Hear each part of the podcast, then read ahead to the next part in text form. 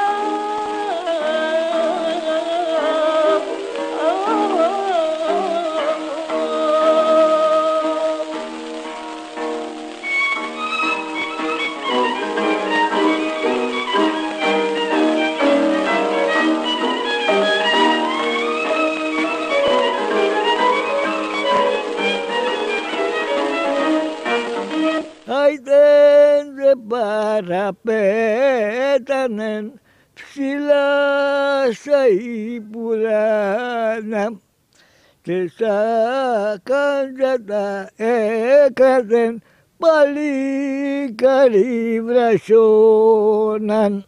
Οι πρώτοι πρόσφυγες θα έρθουν στη Δραπετσόνα τη δεκαετία του 1910.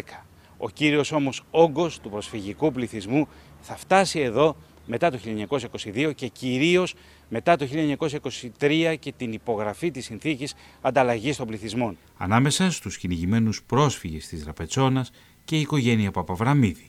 Εμείς ήρθαμε από την Τραμπεζούντα. Μάλιστα όπως λέει ο αδερφός μου, πλήρωσε κιόλα γιατί υπερφορτώθηκε το, το βαπόρι και πλήρωσε και μπήκαμε μέσα. Αμέσως μετά την αποβίβασή τους στο λιμάνι του Πειραιά, οι πρόσφυγες οδηγούνταν στο λιμοκαθαρτήριο του Αγίου Γεωργίου. Κοίταξε, πρώτα πιάνει το τελωνίο, εκεί που είναι τώρα, ακόμα που είναι το λιμενασίο. Και από εκεί μας πάνε προς τη Σαλαμίνα το λιμοκαθαρτήριο. Ε, υπάρχει ακόμα, δεξιά όπως πάμε. Η οδός Κρεμιδαρού διέτρεχε την Παραγκούπολη και αποτέλεσε για πολλές δεκαετίες τον κύριο εμπορικό δρόμο του συνοικισμού. Ένας δρόμος με τις μυρωδιές και τα αρώματα του πόντου.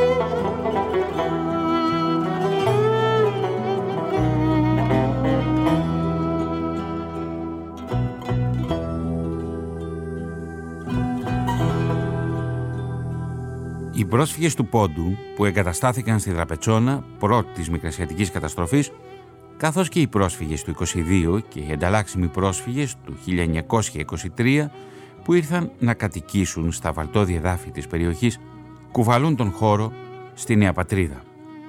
Ο χώρος κατοίκησης γίνεται τόπος εγκατάστασης, μέσα από ένα αργό και βασανιστικό ταξίδι στον χώρο και στο χρόνο. Ένα ταξίδι προσαρμογής στη νέα χωρική πραγματικότητα. Θα περάσουν μήνες ή και χρόνια μέχρι να αποκτήσουν τη δική τους παράγκα.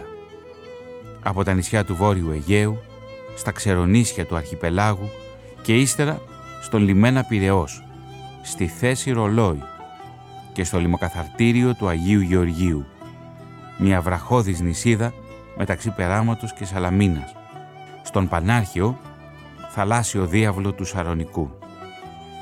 Οι πρόσφυγες στο λιμοκαθαρτήριο θα αναβαπτιστούν σε ένα νέο χωρικό πλαίσιο, όπου το εδώ θα λειτουργεί αντιθετικά με το εκεί.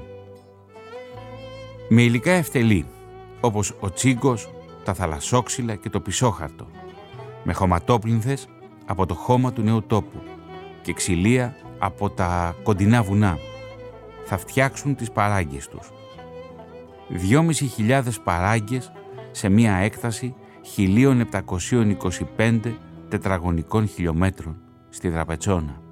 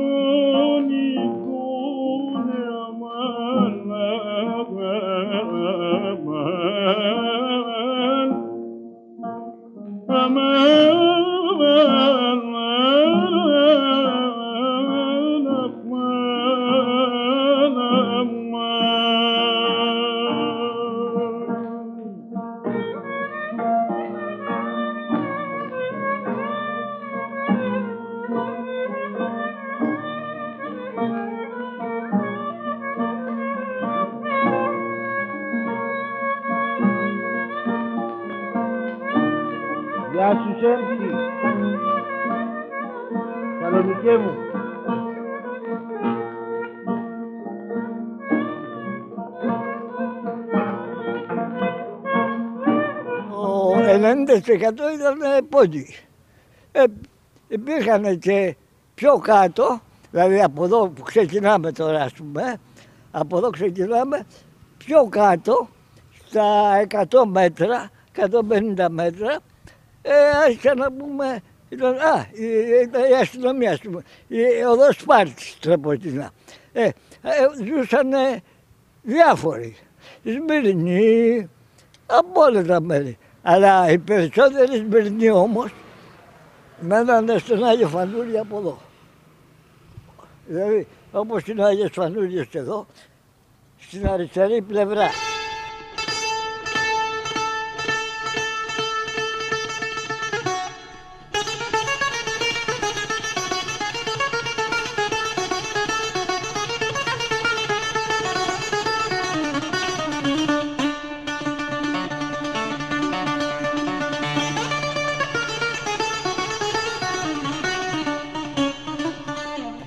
Παράγκα δεν είναι απλώς η νέα κατοικία για τους πρόσφυγες, αλλά η νέα πατρίδα. Η πατρίδα θα ταυτιστεί με την Παράγκα. Το χωρικό πλαίσιο της Παράγκας αποτελεί όριο και σύνορο μαζί μιας πατρίδας που αναπτύσσεται μεταξύ 10 και 20 τετραγωνικών μέτρων. Η πατρίδα αποκτά έτσι τη διάσταση του βιωμένου χώρου. Κάθε παράγκα και μια πατρίδα, έτσι όπως την βιώνει ο κάθε πρόσφυγας, στον κατακαιρματισμένο χώρο της Παραγκούπολης.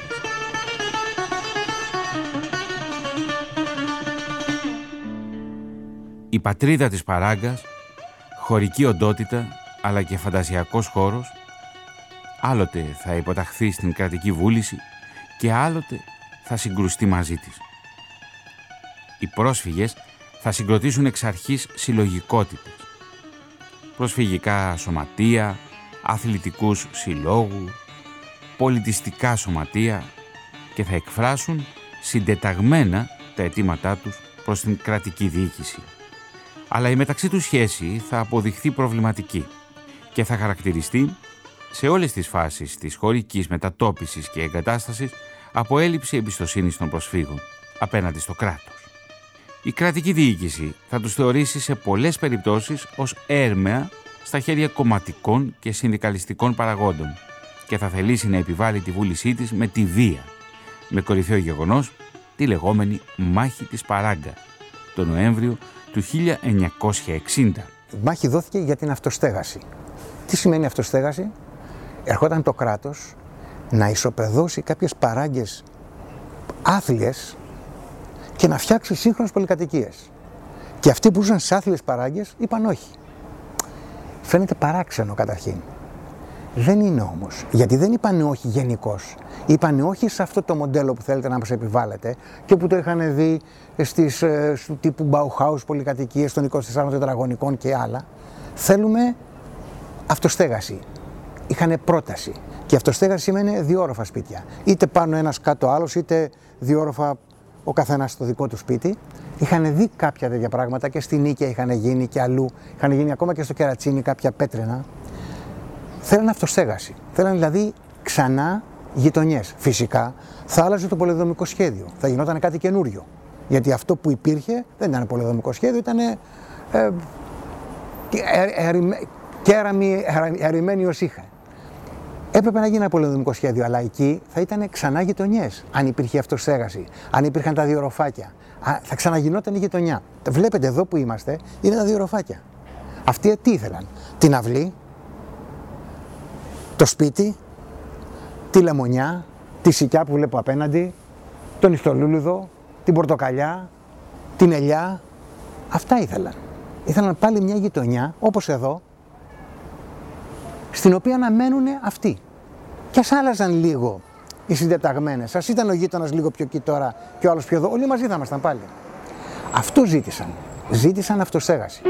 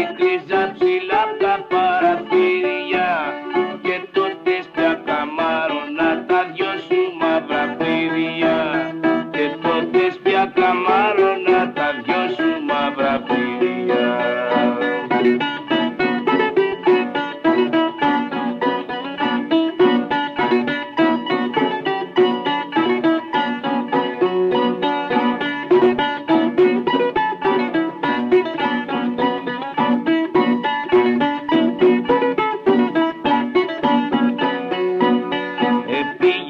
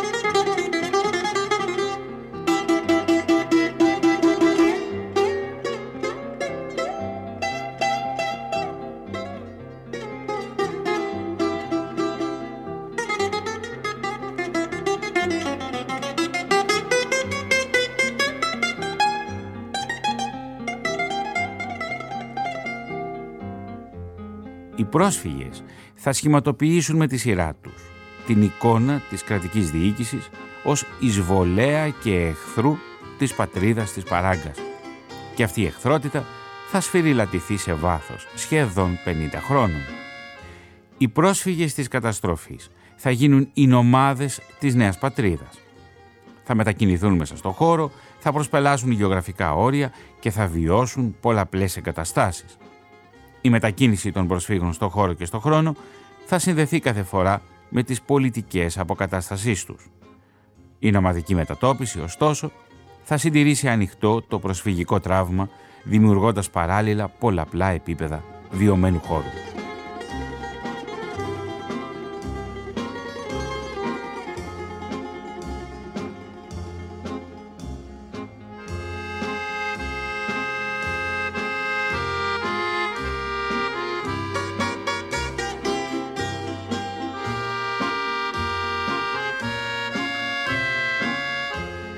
Τοποθέτηση του προσφυγικού στοιχείου στο χώρο θα γίνει παράλληλα με τη χάραξη πολλαπλών διαχωριστικών γραμμών που ευνοούν τον κοινωνικό αποκλεισμό και απομόνωση. Καταρχάς, οι πρόσφυγες της Τραπετσόνα δεν μπορούν να ειδωθούν σαν ένα ενιαίο σύνολο, αφού εμφανίζουν σημαντικές διαφορές όσον αφορά στη χωρική και κοινωνική προέλευση, στην οικογενειακή κατάσταση, στο μορφωτικό επίπεδο, στη συμμετοχή τους σε συλλογικά όργανα και διεκδικήσεις. Κατά δεύτερο, μέσα στην Παραγκούπολη ορίζονται ευκρινώς επιμέρους οικιστικοί θύλακες, ανάλογα του χώρου εγκατάστασης. Για παράδειγμα, τα ταμπάκικα, ο θύλακας εγγύς του τσιμεντάδικου, κοντά στα σφαγεία, ένας άλλος θύλακας. Έπειτα υπάρχει ο διαχωρισμός ανάλογα με την αρχική ή τη μεταγενέστερη προέλευση. Για παράδειγμα, μέσα στη Δραπετσόνα βλέπουμε τους θύλακες όπως είναι τα κοτιορίτικα ή τα χιώτικα ο τρόπος που δημιουργείται ο συνοικισμός. Για παράδειγμα έχουμε τα αμερικάνικα, δηλαδή προκάτ παράγκες με πόρους από αμερικανικά κονδύλια που δόθηκαν στην Ελλάδα την περίοδο 22-24.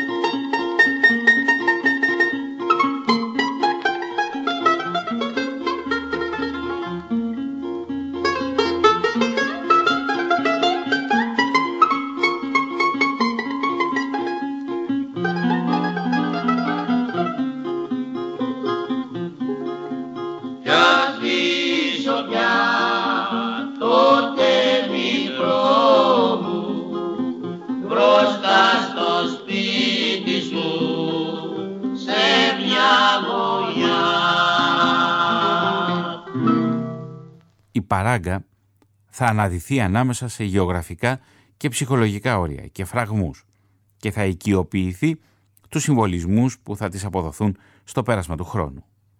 Μετά από μια μακρά περίοδο εξωστρέφειας, την περίοδο του Μεσοπολέμου, η πατρίδα της παράγκας θα υψώσει τύχη σιωπής τα πρώτα χρόνια και μέχρι τουλάχιστον τα τέλη της δεκαετίας του 1960, αλλά και αργότερα. Τα επόμενα χρόνια άλλαξε και όλα η κυβέρνηση, ήρθε και η κυβέρνηση Παπανδρέου, αλλά ήδη από την κυβέρνηση Καραμαλή άρχισε να συζητιέται σοβαρά η περίπτωση της αυτοσέγασης, ότι αυτοί δεν θα μας αφήσουν. Μόνο έτσι. Τα σχέδια έγιναν και επί Καραμαλή, αλλά κυρίως επί Παπανδρέου. Όταν ήρθε η Χούντα το 67, το καλοκαίρι του 67, ισοπεδώθηκε όλη η δραπετσόνα. Δεν μπορούσε και να φέρει κανείς αντίρρηση, γιατί ο καθένας είχε το φόβο μέσα του. Είχε το φόβο γιατί κάποιος ήταν σε μια εξορία ξανά, γιατί είχε ξαναέρθει το αστυνομικό κράτος και πολύ ισχυρό και δεν επέτρεπε το παραμικρό. Άρα λοιπόν δεν υπήρξε κιχ αντίδραση, γκρεμίστηκε η δραπετσόνα και μέσα σε ένα χρόνο άρχισε να κτίζεται. Το 68 άρχισε να κτίζεται, το 69 τελείωσε. Το 70 μπήκαμε στα σπίτια. Πώς μπήκαμε στα σπίτια το 69 και το 70, με σχέδια που έγιναν πότε; Όπως καταλαβαίνετε, τα σχέδια αυτά έγιναν πριν, πριν το 67. Έγιναν δηλαδή την εποχή που το κράτος αποφάσισε να συμβιβαστεί με τους πρόσφυγες. Και αυτό που βλέπουμε εδώ φτιαγμένο, το ένα μεγάλο μέρος της δραπετσόνας, πουθενά άλλου δεν υπάρχει τέτοιο πράγμα, είναι αυτοστέγαση. Το, τη μισή σχεδόν δραπετσόνα είναι δύο οροφάκια και γειτονιές. Και έγινε σαν ένας συμβιβασμός με την κεντρική εξουσία που έκανε και κάποιες πολυκατοικίες και τετραόροφα, έκανε ακόμα και οκταόροφα, αλλά έκανε και την, τα δύο όροφα, την αυτοστέγαση.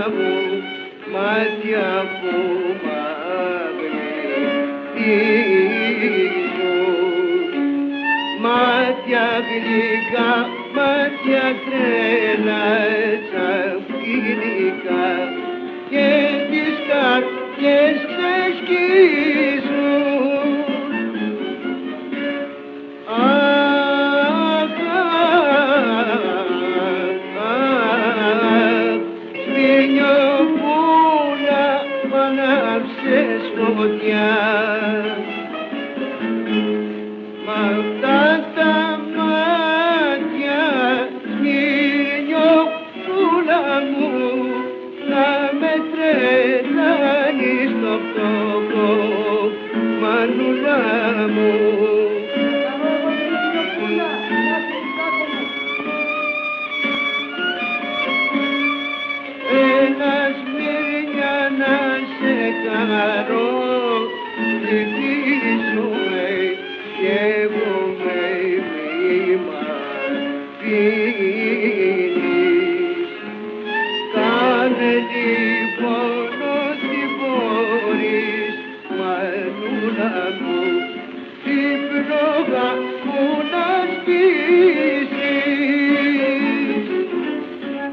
Πιτσιρίκια βλέπαμε παντού παράγκες. Ο κόσμος έτρεχε πάνω κάτω να οικονομήσει το ψωμάκι του. Τον επιούσιο που λέμε. Άκουγα τους μεγαλύτερους που λέγανε ότι μας φέρανε στη τραπετσόνα γιατί ήταν τα εργοστάσια, για να δουλέψει ο κοσμάκης. Θυμάμαι τα λιπάσματα, τις εξαμενές με τα πετρέλαια, το τσιμεντάδικο. Στου Ζαβογιάννη το λιμανάκι ήταν το γυψάδικο και τα καΐκια όλη μέρα κουβαλάγανε τον γύψο.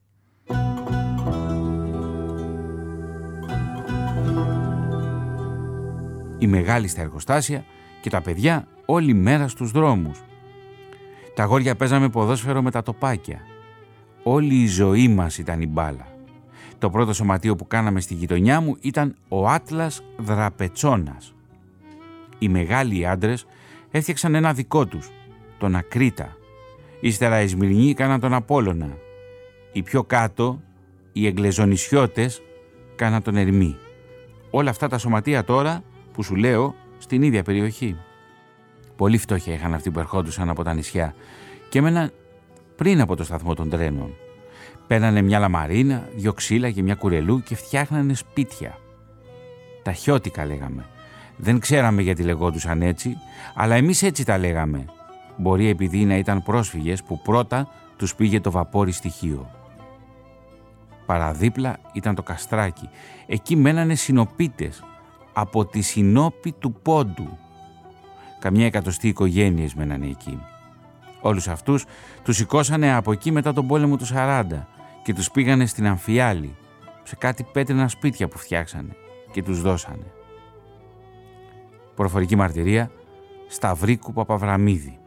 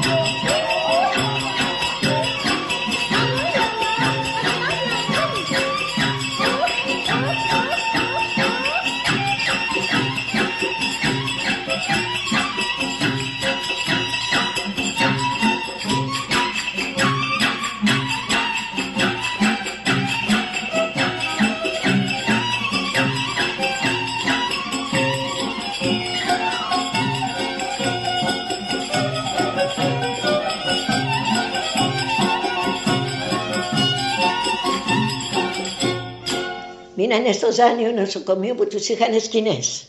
Και από το Ζάνιο τους φέρανε εδώ, στην Κοκκινιά, στην Κοριτσάς, σε, Σε- παράγκες. Εγώ σε παράγκα γεννήθηκα. Και κοιμόμουν μαζί με την Κατίνα σε ένα ψάθινο, σε ένα τσίγκινο τε- κρεβάτι και επειδή την έλεγε ο μπαμπάς μου ποντικό, φώναζα εγώ ένα βράδυ «Μπαμπά, το ποντίκι μου τραβάει το πάπλωμα. Ε, δώσου μια να φύγει ρε παιδάκι μου». Και μείνει η ιστορία. Δώσ' του μια να φύγει του ποντικού. Στις παράγκες ζήσαμε εγώ μέχρι 18 χρονών. Δυστυχία μεγάλη. Κάλβουνα και ξύλα βάζαμε και ανάβαμε και ό,τι βρίσκανε τρώγαμε. Κόκαλα από κρέας, ψάρια ό,τι μας άφηνε ο, Στέλιο, ο Στελής που πέρναγε από εκεί, πότε γάβρο, πότε σαρδέλα, πότε μαριδάκι και τα φτιάχναμε και τα τρώγαμε. Ωραία μη φοβηθείς τον άνθρωπο, λουλά μου, μαρικούλα μου. Ωραία νόσο τέριο για να ναι, λε, λε, λε, λε, λε, λε, λε, λε, λε, λε, λε, λε, λε, κουρβά. Ωραία και να είμαστε τα σίδερα λουλά μου, ωραία λουλά μου. Ωραία και να τα καταπίνεις λε, λε λε λε λε λε λε λε κουρμπάν. Άιντε, άιντε μπαρπαγιάνα κακή Πούνε, πούνε, πουν το μαρικακί σαρακιά τη γανίδι μες στο μαγειριό, εγώ θα σου το πάρω και θα το παντρευτώ. Αυγιανακή βυρώκα, το δουρ απόστολη βυρώκα.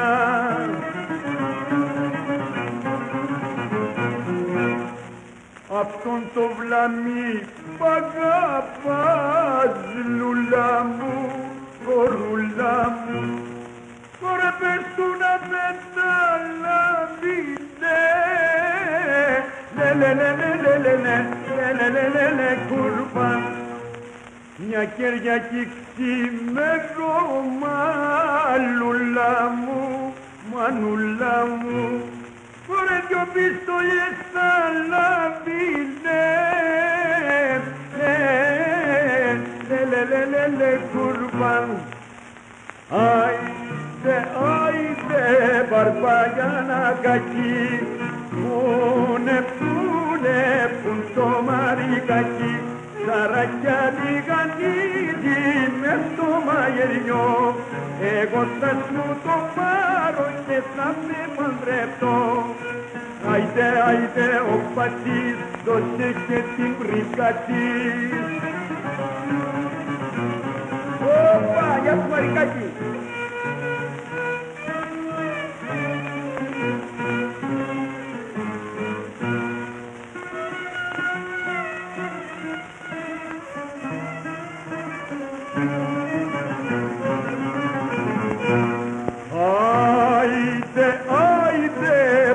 Μπαρμπαγιάνα κακή, πούνε, πούνε, πουν το μαρικακί, σαρακιά τη γανίδι μες στο μαγειριό, άστα κι ασκαούνε και βγάλα σε ειδώ.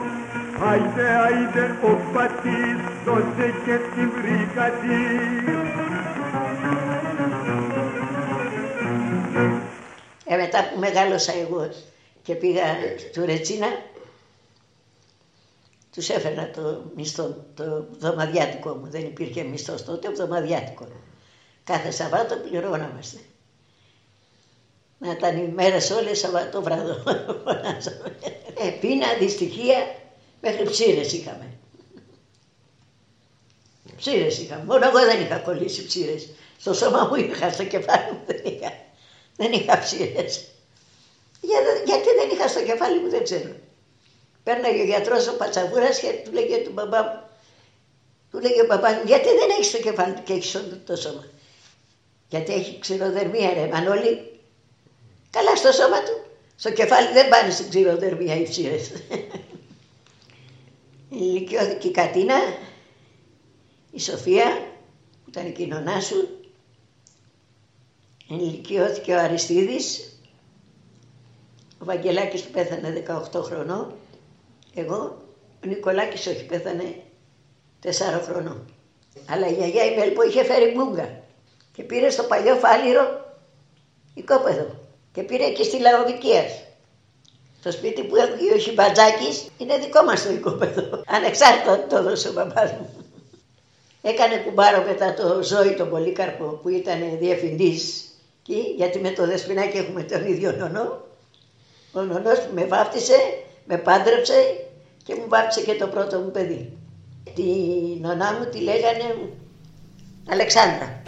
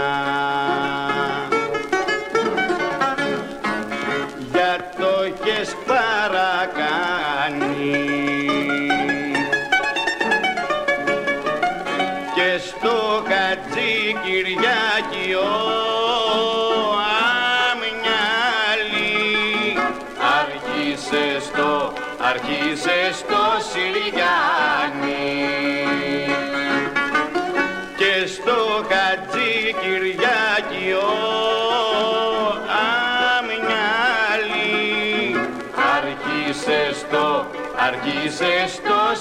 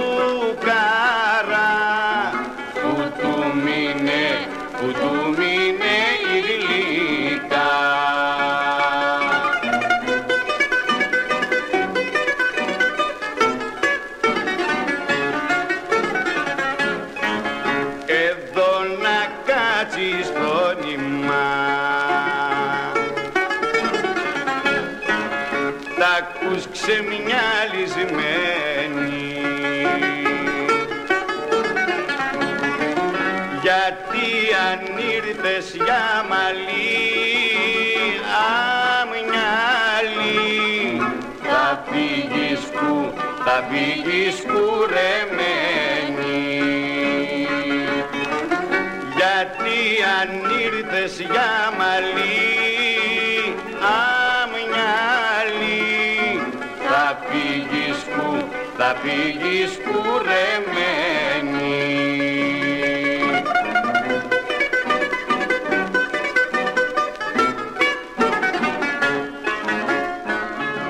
Η αποκατάσταση των προσφύγων της περίοδου 1922-1923 αποτέλεσε ζήτημα που απασχόλησε το ελληνικό κράτος για δεκαετίες μετά την άφηξή τους.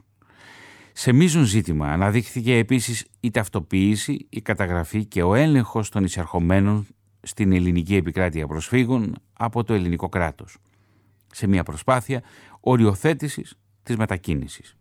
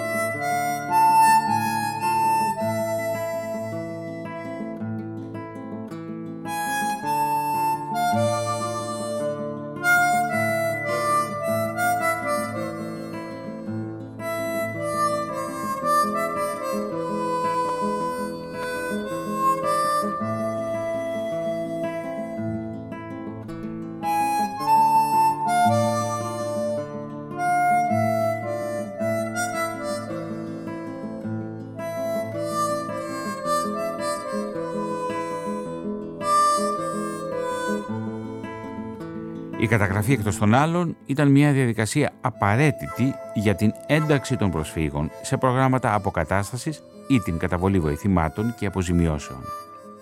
Σύμφωνα με το πρώτο άρθρο του Συμφώνου της Ανταλλαγής, από την 1η Μαΐου 1923 θα έπρεπε να γίνει υποχρεωτική ανταλλαγή των χριστιανών Τούρκων υπηκόων με τους μουσουλμάνους ελληνικής υπηκότητας.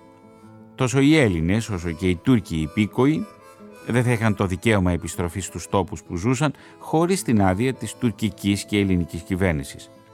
Η ανταλλαγή θα γινόταν με βάση το θρήσκευμα. Εξαιρούνταν οι Έλληνες της Κωνσταντινούπολης που χαρακτηρίστηκαν ως μη ανταλλάξιμοι σύμφωνα με τα στοιχεία που προσκόμισε στη διάσκεψη ο Βρετανός Υπουργός Εξωτερικών Λόρδος Κόρζον και ήταν 390.000 σε αριθμό όλοι εγκατεστημένοι εκεί πριν από τις 30 Οκτωβρίου 1918. Επίσης, ως μη ανταλλάξιμοι χαρακτηρίστηκαν οι Έλληνες της Ήμβρου και της Τενέδου, καθώς και οι μουσουλμάνοι της Δυτικής Θράκης.